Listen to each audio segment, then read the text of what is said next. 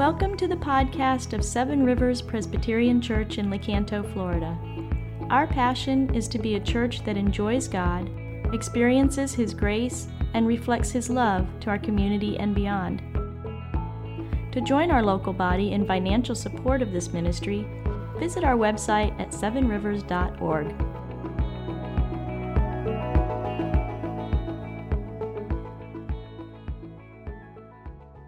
Ready to hear the word of God? You know, um, um, Acts, the book of Acts, we've been uh, studying through it. It's a story of the growth of the church. I mean, what happens after the uh, Jesus, right? Time and earth. What happens after Jesus dies and he's resurrected and he ascends to heaven? What then? How does the church spread? Um, and it seems to be headed for an, an epic conclusion, right? A, a, a massive, dramatic clash, right? Um, the gospel um, the breaking in of God into the world starts in, of all places, Nazareth, right? Even the, the, the Jewish community had no respect for Nazareth. Does anything good ever come from Nazareth? Imagine saying, I'm God, I'm the king of the world, I'm from Wildwood, Florida, right? Um, I'm from a truck stop. Um, you know, Nazareth, nowhere. And, uh, and yet we see that uh, uh on Jesus, um, uh, after he resurrection of the dead, as he's ascending, about to ascend to heaven, he says to the apostles, Wait, you will be my witnesses. And uh, what is started here will be in Jerusalem, and it will be in Judea, and it will be in Samaria, and you will go where? Anybody know? To the uttermost parts of the earth, you will take um, this gospel. And so that's what we see happen. First at Pentecost, right? The Holy Spirit comes, and all of a sudden, all the apostles are speaking languages they've never studied languages of the people of the earth who are there, who have come into that city for that great holiday. It's a clear sign God is taking this good news to every tongue and tribe and uh, nation. And then great persecution breaks out. Remember, Stephen is stoned to death, and that drives the Christians out into the area, further spreading the gospel. An Ethiopian is converted, goes back to Ethiopia. The gospel goes to um, North Africa. And, um, and then we see um, the amazing conversion of this man hostile to Christianity, um, persecuting Christians. His name was Saul of Tarsus. He comes to be called Paul. And then Paul goes um, to modern day Turkey, every village, town, everywhere. Then he goes over to Ephesus. Then he makes his way north uh, to, uh, to Thessalonica and Berea and uh, to Macedonia. Down the other side of the Mediterranean, he goes um, to Corinth, the, sort of the wicked, the Las Vegas of the ancient world, filled with thousands of prostitutes. And then the gospel goes to Athens, Mars Hill the home of the philosophers. The, it, it's like Harvard, you know, it's, uh, it, it's like um, Cambridge. Um, it's, it's the head of, it's, it's the seat of knowledge of all the world. The gospel goes to Athens, but it hasn't gone where yet? To Rome. And here we have it. This is sort of the epic um, clash. All the way, Paul walks into Rome as a prisoner. Now, here's a map kind of what's happening. He's a prisoner, he's been in prison for a couple of years. They put him on a ship. He gets shipwrecked. They have an amazing uh, journey. They're in Malta. They go uh, by Sicily up there, and uh, they don't put in an Ostia, which is the port up at Rome. They put in a port just um, north of Pompeii. And, um, and there they walk 100 miles uh, his entourage up into Rome. And that's where we're going to pick up the story in, um, in the 14th verse of uh, Acts chapter 28. So, um, as they came into that port, the scriptures say, Why don't I have you stand? Let's do that if you're able. I may have you stand for the whole sermon. Gosh, that would be good. So there we found brothers. Um, there we found brothers, and we're invited to stay with them for seven days. And so we came to Rome. And the brothers there from Rome, when they heard about us, came as far as the Forum of Appius and the, the three taverns to meet us. On seeing them, Paul thanked them and took courage. And when we came into Rome, Paul was allowed to stay by himself with the soldier who guarded him. After three days, he called together the local leaders of the Jews. And when he, they had gathered, he said to them, Brothers, though I have done nothing against our people or the customs of our fathers, yet I was delivered as a prisoner from Jerusalem into the hands of the Romans. And when they had examined me, they wished to set me at liberty. There was no reason for the death penalty in my case. But the Jews objected, and I appealed to Caesar, though I had no charge to bring against my nation. For this reason, therefore, I have asked to see you and speak with you, since it is because of the hope of Israel that I am in chains. And they said to him, This is the Jews' response to Paul We've received no letters from Judea about you. None of the brothers coming here has reported or spoken any evil about you. But we do desire to hear from you what your views are with regard to this sect. We know that everywhere it is spoken against. What's the sect they're talking about? Christianity. What is this Jesus thing we're hearing about? We want to hear about that. So when they had appointed a day for him, they came to him at his lodging in greater numbers. From morning till evening, he expounded to them, testifying to the kingdom of God and trying to convince them about Jesus, both from the law of Moses and from the prophets. Some were convinced by what he said, others disbelieved. And disagreeing among themselves, they departed after Paul had made one statement. He said, The Holy Spirit was right in saying to your fathers through Isaiah the prophet, and he quotes from Isaiah. Go to this people and say, You will indeed hear, but never understand, and you will indeed see, but never perceive. For this people's heart has grown dull, and with their ears they can barely hear, and their eyes they have closed, lest they should see with their eyes and hear with their ears, and understand with their heart, and turn, and I would heal them. And Paul says, Therefore, let it be known to you that the salvation of God has been sent to the Gentiles, because they will listen. Ooh. That's a stab. And it says he lived there two whole years at his own expense, welcomed all who came to him, proclaiming the kingdom of God and teaching about the Lord Jesus Christ with all boldness and without hindrance. Lord Jesus Christ, don't make us like the folks who heard the gospel from the Apostle Paul and still they would not believe. Their hearts were, they were stubborn. Their hearts were hard. Their ears were closed. They were religious people, but they would not hear you. Lord, we go to church. Many people who go to church won't hear you. Open our ears. Have mercy on us so that we hear your word, Lord Jesus. We pray. Amen. You may be seated, please. So, no death in the ancient world was considered more excruciating, more contemptible, more vile, more disqualifying than death by crucifixion. Tom Holland writes, to be hung naked, long in agony, swelling with ugly wheals on shoulders and chest, helpless to beat away the clamorous birds. Such a fate, Roman intellectuals agreed, was the worst imaginable. This, in turn, was what rendered it so suitable a punishment for slaves. Executioners would make a, make a spectacle of their victims by suspending them in a variety of inventive ways. One, perhaps upside down with his head towards the ground, another with a stake driven through his privates. Everything about the practice of nailing a man to a cross was repellent. Now, divinity was for the very greatest of the great, for victors and heroes and kings.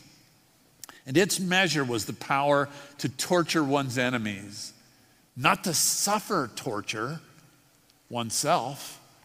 That a man who had himself been crucified might be hailed as a god could not help but be seen by people everywhere across the Roman world as scandalous, obscene, and grotesque. Do you get the point of this? It's unfathomable that any Roman would become a follower of a crucified criminal. The very act of being crucified signified that you were the lowest of the low. You weren't, the, you weren't God, you weren't the Son of God. Um, deity didn't get crucified, nobodies, criminals, the vile. they got crucified. So into Rome walks a prisoner, a follower of the crucified criminal, and Rome is never the same again. I mean, what happens when the kingdom of God and the kingdom of this world clash? Cue the hallelujah chorus, right? King of kings and Lord of lords, he shall reign forever and ever. King of kings, Lord of lords, forever and ever. Hallelujah, hallelujah. I mean, look at this building. That's it. St. Peter's Basilica. It's not St. Caesar's, is it? Somebody said, um, you know, we name our children Peter and Andrew and John, and we name our dogs Caesar and Brutus, right? Um, so is the complete upheaval of, uh, of the world as it was found at that day. I mean, what happened when the gospel got to Rome? That's what we're talking about this morning. What happened when the gospel got to Rome? And more personally, what happens when the gospel gets to Citrus County? What might God do with the gospel in our own community? What happens when the gospel gets to your house? What happens when the gospel gets to your family? What happens when the gospel gets to your marriage? What happens when the gospel bores into your own soul? It changes everything. You ready? Ready to rock and roll? Let's do it. Take your sermon outline, right? And the first thing we want to say about this gospel when the gospel goes to Rome is it produces a family like no other. It changes the earth. The, the Tower of Babel is reversed, right? The confusion among the nations, the inability of people to work together, the lack of love, the enmity, the hatred. No, a family is produced. What happens when the gospel is unleashed in the world? It produces a family. God, Paul, here's the story of Paul. Paul's made three missionary journeys, right? Uh, every time he returns to Jerusalem at the end of his journey, and um, at the third journey, he returns to Jerusalem where he is arrested. He's accused because of um, his inclusion of the Gentiles. See, this is the most vile thought to a Jew God loving the Gentiles. It just could not be so. And uh, so he is accused of a capital crime. He's accused of defiling the temple. He's accused of, um, of um, violating the tenets of Judaism. And uh, so he's brought to the Romans because the Romans had the authority for capital punishment. The Jews could not um, uh, kill anyone while they're under Roman authority. And so Paul is um, tried, and the Romans find him um, innocent. This, this sound familiar to someone else in the Bible? Remember, Jesus is brought to Pontius Pilate. He's brought under uh, to the courts. The courts say, "I don't. We don't. We find no fault in him, right?" And yet the crowds are yelling, "Crucify him! Crucify him!" The Jews are demanding it, and so they demanded it of Paul. And Paul pulls out his ace card and he throws it on the table. He's a Roman citizen. Jesus was not a Roman citizen. Paul's a Roman citizen. He can appeal all the way to Caesar, all the way to Rome. So Paul's thrown back in prison for two more years before he's finally shipped uh, to Rome. And uh, that uh, transport is something else. Um, but he arrives finally in 58 AD. So after months of, uh, of uh, and years of imprisonment, trial, shipwreck, Paul hits land, and who's there to greet him? Christians. Bible says brothers. These aren't his family. These are Christians.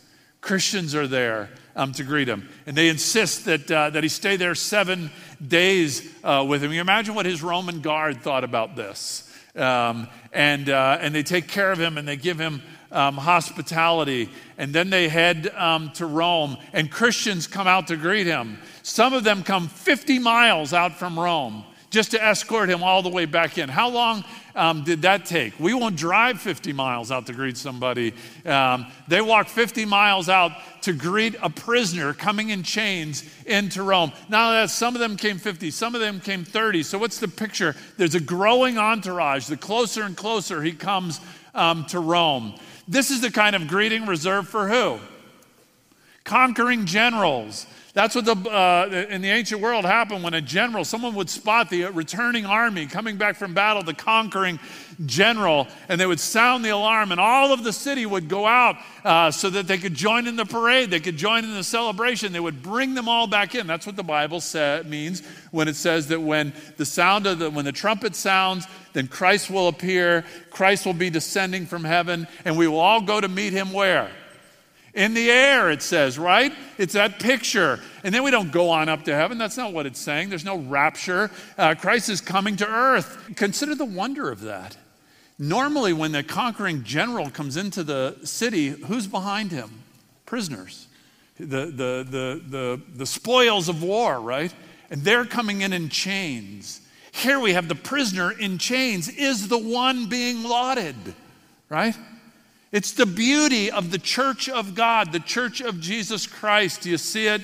His brothers have come all the way out to welcome him. And you know what the Bible says? Paul thanks God for it and he gets fresh courage, right?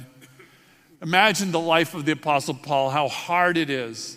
You know, it's very easy to say as, as a church, um, the Apostle Paul is the greatest gift, the, the greatest theologian, the writer of so much of the New Testament, the greatest gift to the church, but we um, we should also recognize the gift that the church is to the Apostle Paul, right?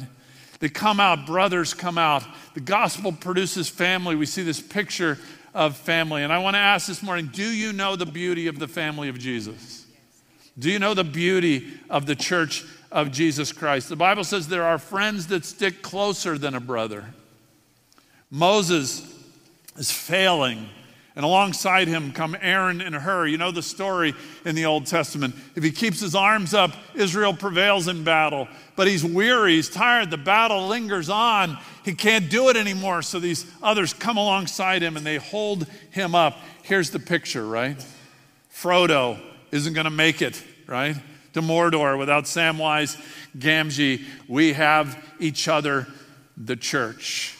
This week, um, we saw it um, last um, um, Friday. We learned of a tragic death of a man in our church, a lovely um, family, lovely daughters. Carrie Peters and her daughters, Ed uh, Peters, died. And we've seen the church rally um, to help in this tragedy. It's beautiful. It's beautiful when we love each other. So many help that don't even know the family necessarily. Last night, a woman told me she normally hands out bulletins at that door. She said she wasn't here last week and she got five or six calls during the week. How are you? Are you okay? What's wrong? You know, um, she said that felt so good to be cared about or to be recognized. Um, you know, sometimes when I talk about the church being a family, being for each other, being cheering each other on, how desperately we need that, I think there's some people say, I've been going to Rivers for years, I've never experienced that. Well, exactly. You're in a room with a bunch of people like you, right? Um, so that doesn't mean we're good at it, uh, but, that, but that doesn't change the fact that we all desperately need it. And that's Christ, uh, what he desires for his church, and that's by his Holy Spirit will become. And so rather than whining that you haven't received it, what do you say? Let me do my part to make sure nobody else uh, gets left behind. The church of Jesus Christ, we desperately need each other. Now, you know, twice in the last week, I sort of had the opportunity, responsibility to say to somebody, you know, we've been having church for all during the last couple years, and I haven't seen you. Um, you know, maybe it's time to come back to church. You know what? Eh, but you know, I don't. That's not what really what I. That's not what I'm saying. Go to church. Go to church because you know what go to church means. It means go to the worship service of the church. So that's really important to go to the worship service of the church. Of course, that's important. Remember the Sabbath day to keep it holy, one day set apart, uh, unique by God. But that's not what I'm saying. Be the church, is what I'm saying. Be the church, brothers and sisters. They weren't going to a worship service when they went and found Paul and walked back with him into Rome, knowing what he was facing as he comes in chains, his life at stake, uh, probably to be executed there in Rome. Can you imagine the risk they were even running? I mean, you want to go out and join the party of the victor, right? You want to sign on to the guy who's winning, but they're going out there to, to identify with somebody who's going to be identified as an enemy of Rome. And they go stand with him. So it's not go to church, it's be the church. Be brothers and sisters and family, mutually connected, getting to know other people. That's why we say when church is over, you don't run for your car, right? Because worship is over. Church isn't over. Church is just starting at that point, right? How we, we you know, we bear one another's burdens. We cheer each other on. We do life together. It's an amazing thing, the Church of God. There's an obscure um, passage in Romans at the end of Romans. So Paul writes to the Roman Christians before he gets there. He's in Corinth. And this, uh, so here's the greatest theological treatise ever given to the church. We still pore over the book of Romans. But when you get to the last chapter, Paul isn't teaching anything anymore. All he's doing is recognizing people and he's saying, so and so greets you, so and so, please greet so and so, please greet so and so. It's just a list of names all through. What can we learn from that? And we come to this amazing part. He says, Timothy, my fellow worker, greets you. So does Lucius and Jason and Sosipater, my kinsmen. And then there's this weird line I, Tertius, who wrote this letter, greet you. Lord, what do you mean, Tertius? I wrote the letter. Paul wrote the letter. Who's this impostor? Who's Tertius? What kind of name is Tertius? I, baptize a lot of people. People give the, their, their kids Bible names all the time. Jezebel, I baptize you Jezebel. You know, they give Bible names. Somehow or another, it's going to be a, some blessing on a child to have a Bible name. Abimelech, I baptize you Abimelech. There's all sorts of Bible names. I've never baptized a Tertius. You know what Tertius means? It's a name for a slave. It means third. Slaves didn't get names. Because slaves weren't people, they were what? Property. So they didn't get a name. It's a way of devaluing them. And so the firstborn of the slave was one, and then two. Tertius is the third, right?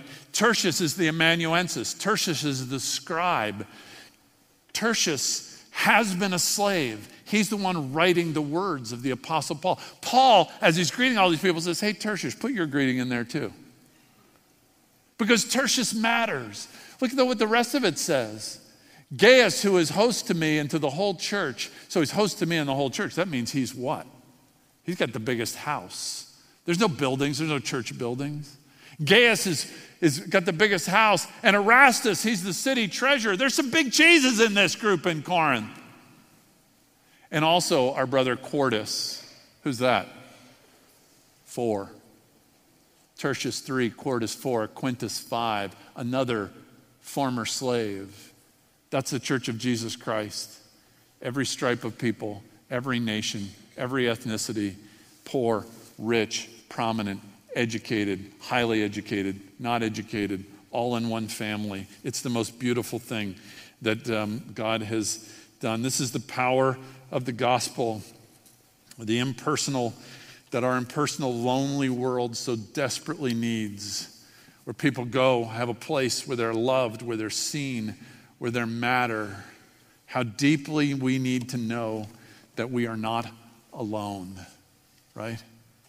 I am with you. I am with you always. But how do we know that? God mediates his love to us through each other. It's the church be the church. So I told this story to the teachers this week in the hope that it might encourage them when we met um, together this week. That a number of years ago, I was in a men's group in the church, and they were having these men's um, rallies all over the nation in, in stadiums. Thousands of people would go, and they had one in St. Petersburg, Tropicana Field. And um, uh, so I went with my men's group. We went there. We were sitting up in the cheap seats, um, the nosebleeds, and um, and they got all the way through all the speakers, all the events, the whole thing. And um, at the very end, they said, okay, all anybody who's a preacher here, we want you to come down and stand on the stage. And we're going to like pray over you. And I'm thinking, I'm not going down there. Um, I don't do this kind of thing. It's kind of kind of little Pentecostal too. There's going to be somebody's going to try to make me a tongue speaker down there, right on that stage, and uh, there's going to be people laying hands on me, and it's going to get all um, and uh, I'm, I'm, I'm good. I'm good. I, they can pray for me. God knows I'm here. He knows where I am. And uh, all the guys would go, Go down there. Go down there. You got to get down there. Who do you think you are? You think you're so, you don't need that. Get down there. So, whatever, whatever. I'll go down there. I mean, I spotted a place way in the corner behind a speaker I could stand. And uh, I'll get to my car first before those guys. And, uh, and, and, and, as I'm going down, you know, people are cheering, and the whole place is cheering and clapping and, and la, la, la. And, um, and then all of a sudden we get on the stage, and before they pray for us, 40,000 people start to chant, We love you. We love you. Know, I'm not going through any crisis in my life. I'm not facing any particular great burden. I'm not aware of any need in particular that I bring to that moment. But somehow, the, the, the, I still don't know what happened. But this cascading sound overcame my resistance. And inside of me, it was the, it was the voice of God. And I began to weep like a baby. And I, don't, I still don't know what, uh, what to make of that. Other than that, deep inside of me and deep inside of you is a deep need to be what? To be cherished, to be loved, to be supported, to be cared for. You know, I talked to a preacher this week. He told me the first year of being a preacher, in one sermon, he used the word snot. It was almost like his first sermon uh, that he gave as a preacher. He used the word snot. And there was a guy who wouldn't let it go and like persecuted him and brought it up in meeting after meeting. Matter of fact, was there on Monday morning, first thing, to rebuke him for using the word snot in his sermon. And, and that's just not right. Um, it's just not.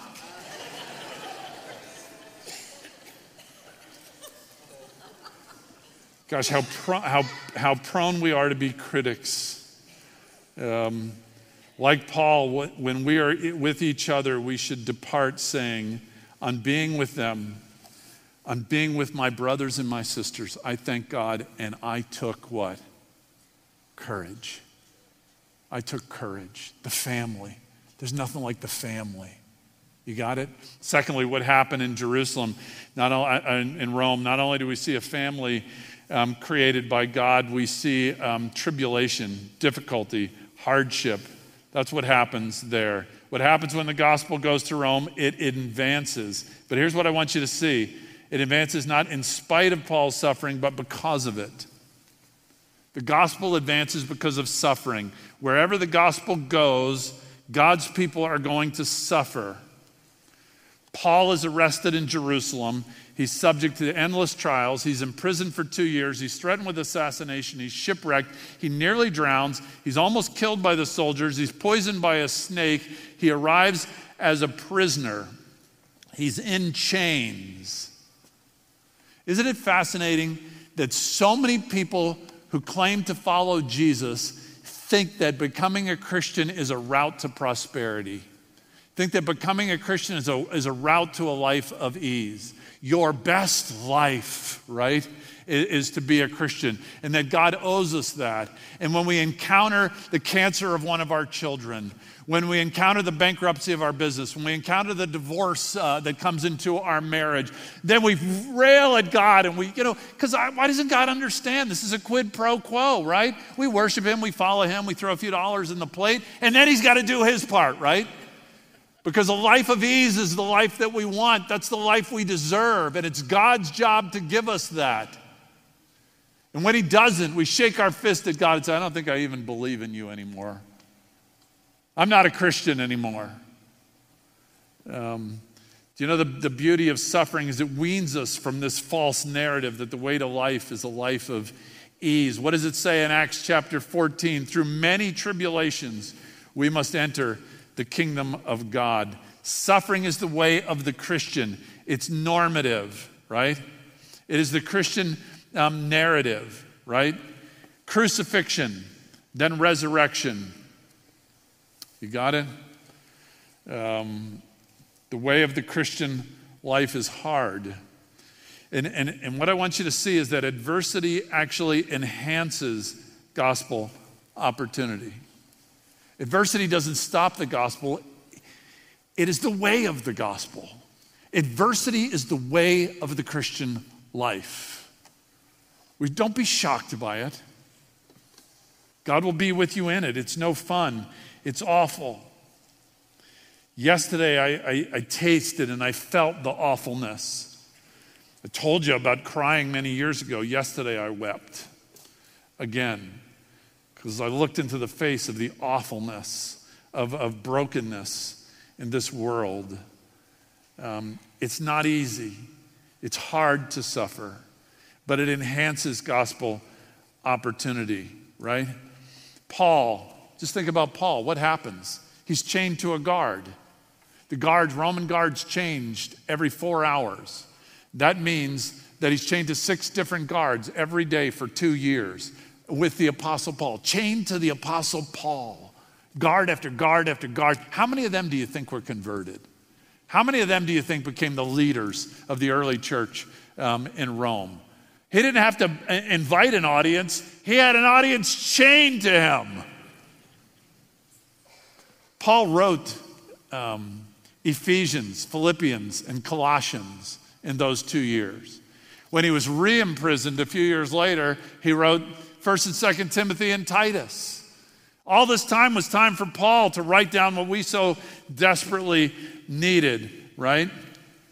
You know, I was, I was telling folks this week that um, sometimes um, uh, people come to you as a pastor and they say, My marriage is, um, is rotten. Say it's a guy, he comes and says, My wife she doesn't love me. Um, she's always annoyed um, by me. Um, she's a constant critic. Um, she's a scold.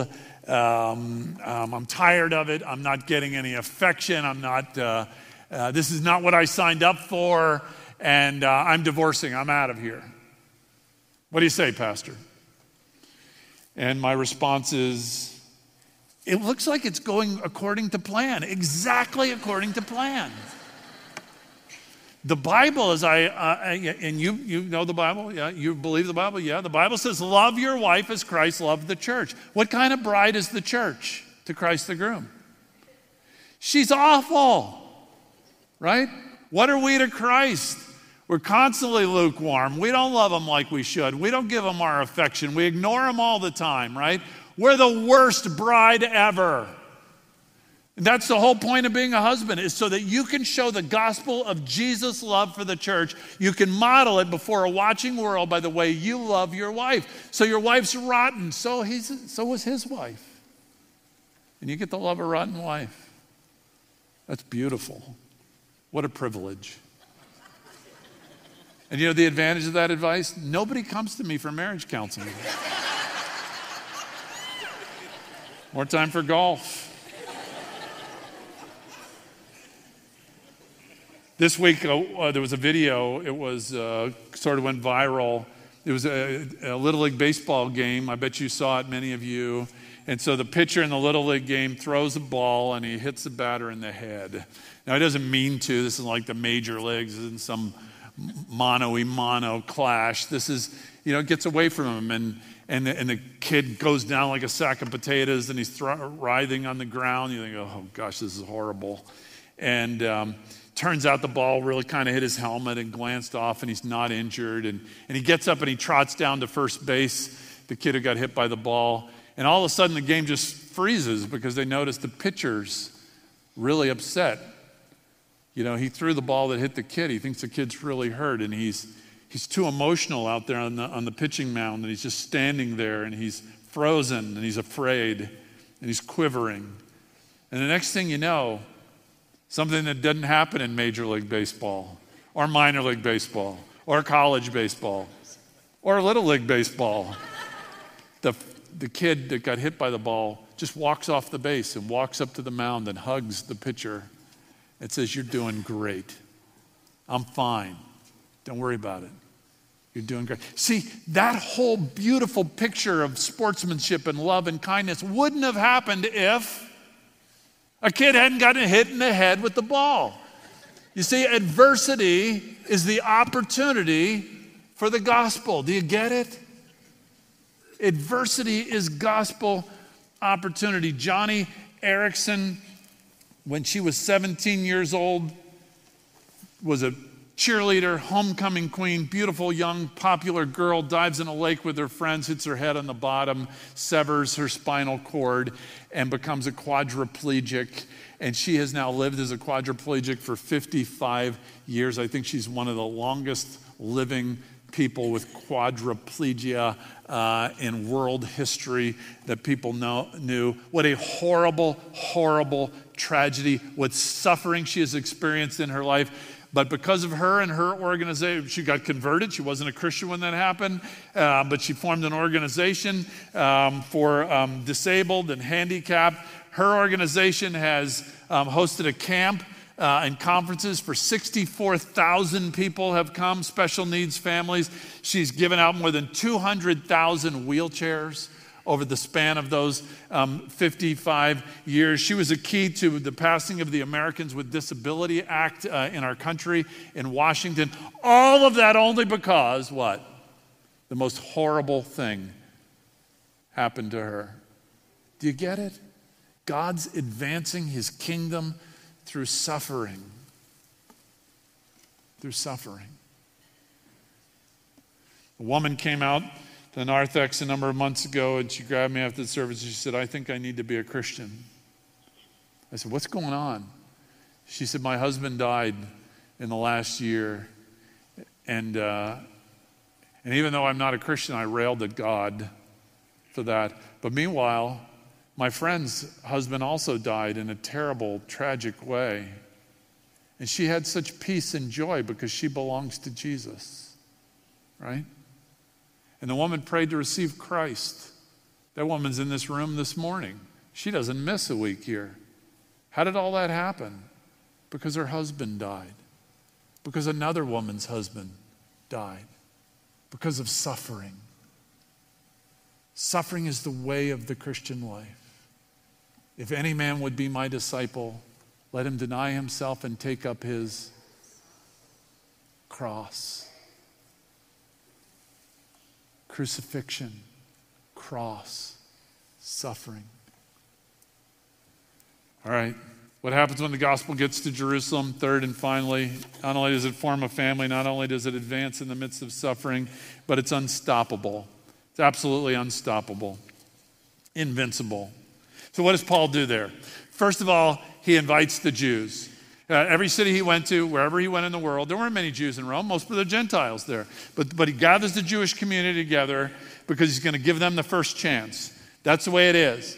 They're the chosen people of God. They get first dibs, right? Uh, at this great gospel news that God has come into the world. Um, the king has come. The long awaited Jewish king has come into the world. He gathers them together and he explains that he has nothing against them um, that he's been imprisoned. Um, he, he, appealed to Caesar so that the Jews in Jerusalem didn't kill him, but he has nothing against his people or his nation. Um, and all the people say, We don't know, we haven't heard about this, we, we've seen no witnesses against you, but we are interested because there's a lot of talk on the street about, about this Jesus sect. And so Paul gathers all the Jews together and he spends all day long.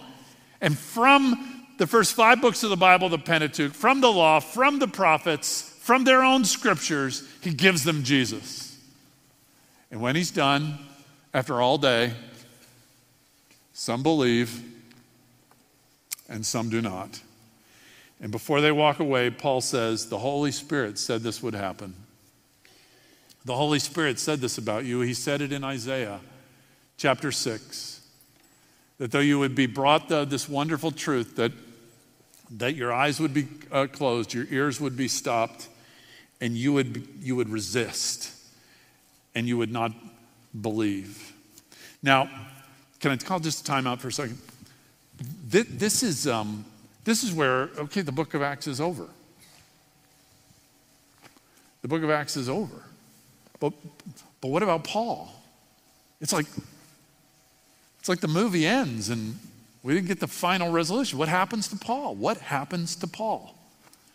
Well, the, what happens to Paul is that he's there in Rome for two years, and he's apparently never really tried because no witnesses ever come, because the Romans hated false witnesses, um, and no witnesses ever come from Jerusalem. And so he is exonerated and he's set free. And you know where Paul goes? He goes to Spain. Um, and there he starts churches in Spain. If he had enough time, he would have gone to France. He would have gone uh, to what is modern Belgium and the Netherlands. He would have gone to England. He would have gone to Scotland. He would have gone to the uttermost parts of the earth, right? He goes and starts churches there. He writes um, more of the New Testament. And uh, then in 64 AD, something happens. Does anybody know? Rome catches on fire. Vast parts of Rome burns. Who's responsible? Apparently, the Emperor Nero. But he needs a scapegoat. So, who does he pin the fire on? The Christians. And they arrest the Apostle Peter. And Nero puts Peter to death by crucifying him. Remember what we said about crucifixion? Only Peter history tells us, refused to be crucified like Jesus, so he requests to be crucified upside down. And then they arrest the Apostle Paul. And Paul can't be crucified because he's a Roman citizen. And so they cut off his head. 64 65 AD, Peter and Paul are both killed by Nero in Rome. And guess what? It doesn't stop the gospel. And that's the point of the end of the book of Acts. Because Acts is not the story of Paul. The last line of the book of Acts says that Paul was proclaiming the kingdom of God and teaching about the Lord Jesus with all boldness and without hindrance, because nothing stops the kingdom of God. You can kill the pastors, you can kill the apostles, you can kill the Savior, and nothing stops the kingdom of God.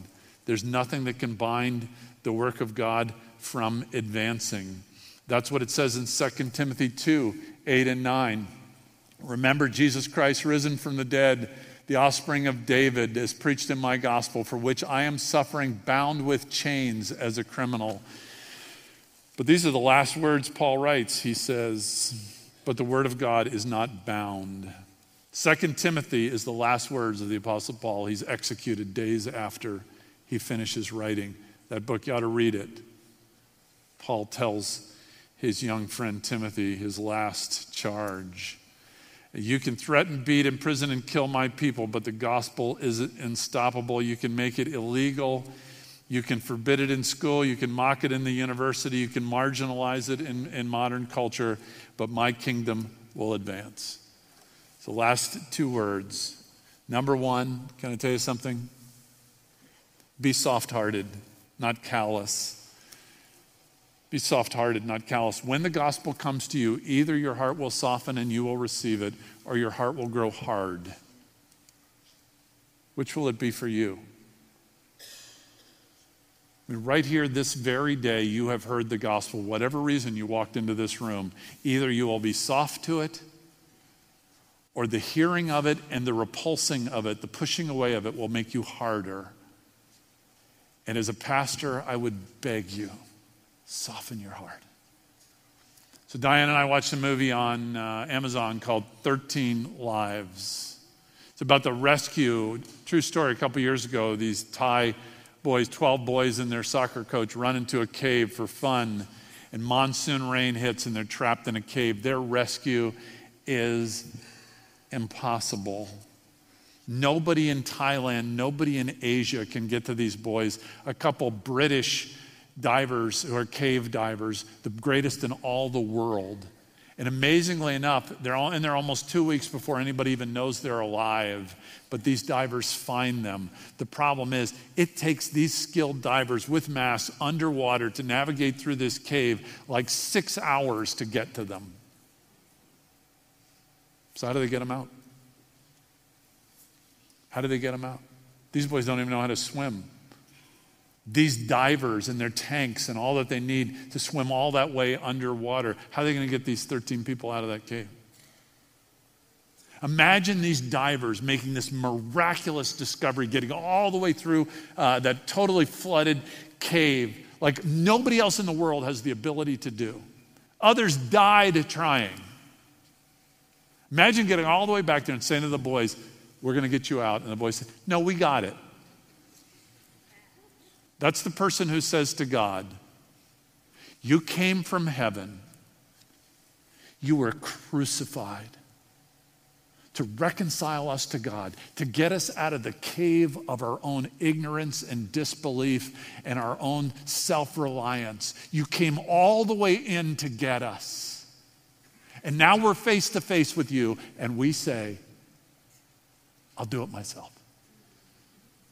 I don't need you. Don't. Be soft. Be soft to Jesus today. Today, don't push him away. And the only other thing I'd say is be confident. If you belong to Jesus, be confident. We have way too many professing Christians in our world today who are mopers. They're frightened, they're doomsdayers. I mean, what if China took over the United States? What if liberalism took over the United States? What if Trumpers took over the United States? What if, the, what if church was outlawed? What if Christian schools were outlawed? I want to tell you something. If any of those things happen, you know what will happen? The gospel will advance. The kingdom of God will advance. And it will probably advance faster. So quit moping. Relax. God can't be stopped. What happened when the gospel went to Rome? The gospel won. It always does. Amen. Lord Jesus Christ, may we be your resilient, glad family of people who love each other, love our world, serve our world, cheer each other on, face adversity and hardship and know that you're at work in it and live with joy in our hearts because we're a part of the advance of the kingdom of God. May it be so. We pray in Jesus' name. Amen.